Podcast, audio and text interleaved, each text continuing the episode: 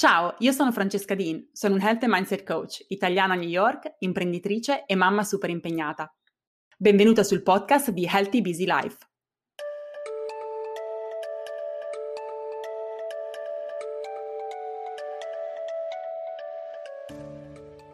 Ciao e ben ritrovata. Questo episodio del podcast è stato ispirato da una conversazione che ho avuto recentemente con una mia cliente in una delle nostre sessioni individuali in cui mi chiedeva: "Silvia, ti faccio uno shout out innanzitutto e grazie per avermi dato questo spunto e per uh, avermi dato la possibilità di, appunto, sviluppare questo tema che secondo me potrà essere utile anche ad altri". Silvia mi chiede: "Ho pianificato la mia settimana e mi dici sempre che devo in qualche modo cercare di essere flessibile, di non vivere quella pianificazione con rigidità. Ma come faccio a sapere se sto approcciando lo strumento con flessibilità oppure mi sto autosabotando? Ovvero come faccio a sapere se non sto in realtà inventando delle scuse per non fare quello che mi ero predisposta di fare? Ovviamente quando siamo abituate all'autosabotaggio, quando facciamo fatica ad essere costanti, quando tendiamo a procrastinare, questi sono dubbi che eh, sono anche naturali che ci vengano. Infatti penso che sia stata una domanda molto molto interessante. Per chi non conosce il mio approccio, partiamo dal presupposto che quello che io insegno è appunto che una pianificazione per poter realizzare i nostri obiettivi, portare avanti i nostri obiettivi, per poter portare avanti la nostra crescita, sia fondamentale. Però la pianificazione è uno strumento a nostro servizio, non deve diventare una scatola rigida nella quale ci inseriamo e che non ci permette di vivere in maniera fluida la nostra vita. Io dico sempre che la pianificazione è come una mappa, ovvero ci indica la direzione che dobbiamo prendere, ma non significa che non possiamo cambiare la strada che prendiamo per arrivarci. Quindi oggi voglio mostrarvi tre diversi scenari perché sono cose pratiche che possono succedere nella vostra vita e farvi capire quando ripianificare e vivere con flessibilità la pianificazione vi aiuta e vi avvicina ai vostri obiettivi e quando invece vi state autosabotando. Partiamo col dire i motivi per i quali ci capita spesso di non seguire la nostra pianificazione. Motivazione numero uno è che qualcosa di urgente e un'emergenza sono emerse che non potevamo prevedere e quindi dobbiamo cambiare il corso della nostra giornata o della nostra settimana. Oppure, secondo motivo, potrebbe essere che c'è qualcosa di più importante che emerge nella nostra vita che ci spinge a fare un pochino un shuffle, ovvero a spostare cose nella nostra giornata o nella nostra settimana, nel nostro mese, addirittura nel nostro anno se si tratta di obiettivi abbastanza grandi. E ovviamente se questo è il caso, ripianificare vivere con flessibilità la nostra pianificazione ovviamente ci aiuta a portare avanti il nostro percorso di crescita in maniera più fluida e più sensata in base a quelle che sono scelte che facciamo intenzionalmente. Oppure, terza motivazione, è che effettivamente ti stai autosabotando ovvero sai che dovresti fare quello che ti eri prefissata, però ti stai inventando delle scuse. Proviamo a vedere ognuno di questi scenari. Allora, nel primo scenario, diciamo che si è emersa un'emergenza o un imprevisto e quindi devi rivedere la tua pianificazione. Come ti comporti in questo caso? Innanzitutto chiediti se si tratta veramente di un'emergenza. E questa non è una domanda scontata perché molto, troppo spesso consideriamo urgenti o consideriamo un'emergenza cose che in realtà non lo sono. Quindi chiediti, è qualcosa che devo gestire subito?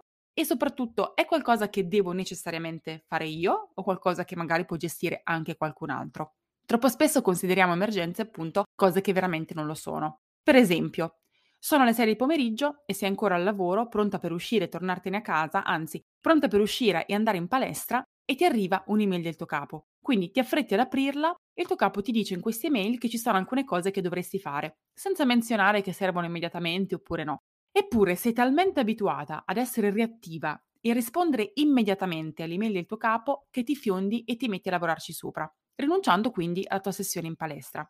Invece avresti potuto valutare la situazione, chiederti se si trattava di un'emergenza, se c'era veramente un bisogno imminente per te di lavorarci sopra, guardare il tuo calendario e pianificare quell'attività per il giorno dopo o per un altro momento della settimana, senza rinunciare quindi al tuo momento di self-care. O magari non era il tuo capo, ma era tuo figlio che ti ha intercettata per giocare o per chiederti qualcosa di cui aveva bisogno in quel momento. Anche quella non è un'emergenza, e non significa che i tuoi figli non siano importanti o che non siano la cosa più importante per te, ma non significa che debbano esserlo ogni singolo momento. Non significa che debbano controllare come gestisci il tuo tempo. Sei tu il leader, sei tu che puoi comunicare anche a loro che c'è tempo per loro e che c'è tempo per te. Quindi, se ti trovi in situazioni del genere, non attribuire a loro la responsabilità di non essere andata in palestra o di aver fatto workout o di esserti ritagliata quello spazio che ti eri pianificata per te stessa.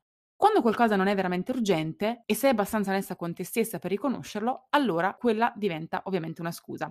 Se invece è veramente un'emergenza ed è urgente, allora lì c'è poco da fare. Quella cosa va fatta. Quella è la priorità. Non si tratta di autosabotaggio, ma si tratta di gestire una situazione urgente che dobbiamo necessariamente fronteggiare e quindi possiamo anche viverla come tale. Tuo figlio è malato e ti chiamano da scuola per andarlo a prendere e dovevi andare in palestra oppure avresti voluto leggere o dovevi presentarti alla sessione di coaching con Francesca? Non c'è nulla che puoi fare. Al massimo puoi chiederti se a prendere tuo figlio può andare tuo marito, un nonno o puoi delegarla a qualcun altro, ma sicuramente quella è una situazione che va affrontata in quel momento. E allora lo fai con serenità. Inutile portarsi dietro la frustrazione di non essere andati in palestra quando non c'è molto che puoi fare in quella circostanza. Accetta l'imprevisto e vai avanti. Quindi, se si tratta di un'emergenza, ed è veramente un'emergenza, accetti che sia un'emergenza, gestisci l'emergenza, una volta che l'emergenza è stata tamponata, ti risiedi e ripianifichi. Scenario numero due. Diciamo che invece emerge qualcosa di più importante, ovvero non è un'emergenza, non è un'urgenza, ma qualcosa è cambiato nasce una nuova opportunità al lavoro, nasce una nuova opportunità di volontariato, nasce una nuova opportunità per portare avanti una tua passione, qualcosa che non potevi sapere prima. E quindi ti ritrovi a dover rimodificare la tua pianificazione, che sia giornaliera, che sia settimanale, mensile o annuale. Per esempio, per lunedì avevi pianificato di studiare per il tuo corso di formazione professionale, oppure qualcuno dei miei percorsi, ma un collega ti invita ad un aperitivo di networking che valuti potrebbe essere importante per il tuo avanzamento professionale. Che fai in quel caso? Se vivi la pianificazione in maniera rigida, questo ti crea un dilemma e qualsiasi cosa tu scelga di fare in quel momento ti sentirai in colpa. Se rimani a casa a studiare ti senti in colpa per aver perso un'opportunità. Se vai ti senti in colpa per non aver rispettato il piano che ti eri fatta. Ed è qui che dobbiamo ricordarci che la pianificazione è uno strumento a nostra disposizione. Non è qualcosa che deve farti sentire in gabbia, è qualcosa che deve e può aiutarti a farti vivere il flusso della vita in maniera più intenzionale, ma non deve bloccare quel flusso, lo deve incentivare. Quindi sentiti libera di spostare cose nella tua pianificazione, di muoverle per adattarle meglio al flusso della tua vita e della tua crescita. Spostare cose non significa rinunciare a cose importanti, ma se emergono nuove informazioni, hai nuovi obiettivi che vuoi raggiungere, a quel punto allora ti puoi dare il permesso di spostare quelle cose senza eliminare quelle che comunque continuano a rimanere importanti. Io scrivo nel mio planner con le penne cancellabili nella mia agenda per farvi capire che appunto la pianificazione va vissuta come uno strumento flessibile e in questo modo diventa anche uno strumento profondamente empowering, cioè che ci dà potere. Ovvio che ho chiari i miei obiettivi, so quello che per me è importante, so che cosa dare priorità e ovviamente se tu non hai questa chiarezza è difficile vivere la pianificazione con flessibilità in maniera positiva.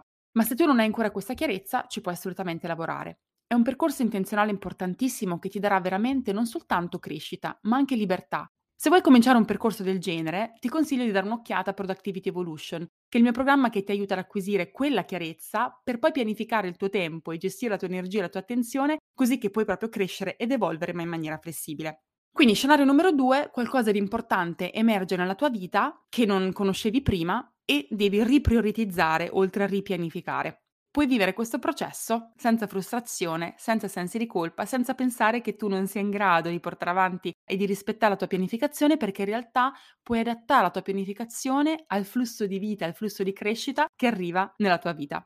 Scenario numero 3. Lo scenario numero 3 è quella situazione in cui invece non stai facendo quello che ti eri proposta, non perché sia un'emergenza e non perché tu stia ripianificando per dare spazio a cose che sono più importanti, ma perché ti stai autosabotando. Ci possono essere tantissime ragioni per cui questo succede. E innanzitutto se questo succede non ti abbattere, non ti bastonare, non pensare che tu sia sbagliata. Cerca di vedere questa situazione con occhio analitico per capire che cos'è che mi sta succedendo. Per esempio, potrebbe essere che tu non hai chiarezza e non capisci perché quella cosa è veramente importante per te, anche se pensi che dovresti farlo. Magari un obiettivo che pensi che gli altri vogliono che tu persegua invece che un obiettivo che tu vuoi veramente perseguire. Quella mancanza di scopo ti ostacola, ti blocca e quindi l'autosabotaggio in realtà è semplicemente una mancanza di motivazione profonda. Oppure pensi di non essere in grado di fare o mantenere quell'abitudine o quell'attività, quel progetto su cui stai lavorando, su cui vorresti lavorare e quindi è la paura di fallire che ti blocca. Oppure non hai pianificato e quindi non sai quando lo farai, come lo farai, per quanto tempo. E questo ti crea confusione e fatica decisionale. E alla fine molli, decidi ok, è più facile se faccio qualcos'altro, è più facile se mi prendo il telefono e guardo social media, è più facile se vado a fare un giro di lavanderia e poi piego i panni perché comunque so che quella è una cosa che devo fare e quindi pianificare e avere chiarezza di quando, come e per quanto tempo farai quell'attività aiuta il tuo cervello ad approcciarla con più positività e quindi sono minori i rischi di autosabotaggio.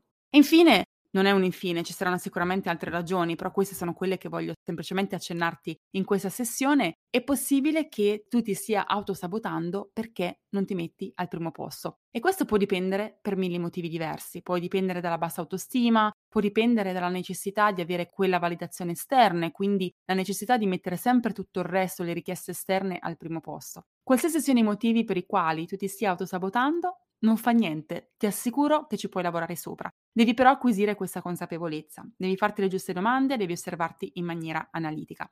Ora voglio lasciarti con tre tips che ti possano aiutare a ripianificare senza lasciarti con quel senso di colpa o il senso di quasi inadeguatezza, di bassa autostima perché non sei riuscita a rispettare la tua pianificazione, ma che ti possano aiutare veramente a costruire la tua crescita in maniera flessibile e dinamica.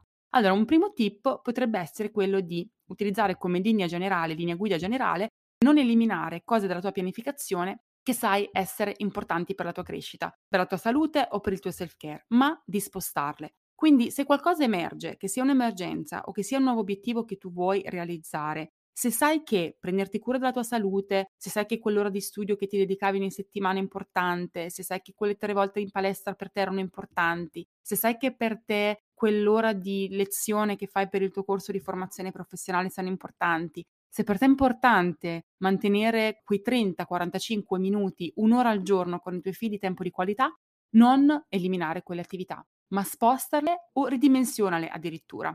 Magari non puoi leggere per un'ora, ma puoi leggere per 20 minuti. Quello intanto ti aiuterà a portare avanti quell'abitudine, ti aiuterà a portare avanti quell'obiettivo e non abbandonarlo. Tip numero due, sposta qualcosa di importante, però soltanto se riesci a ripianificarlo nei prossimi sette giorni. Quindi, per ritornare all'esempio che facevamo prima, avevi pianificato un paio di ore per studiare il tuo corso di formazione professionale, però è un'opportunità di networking importante che non vorresti perdere.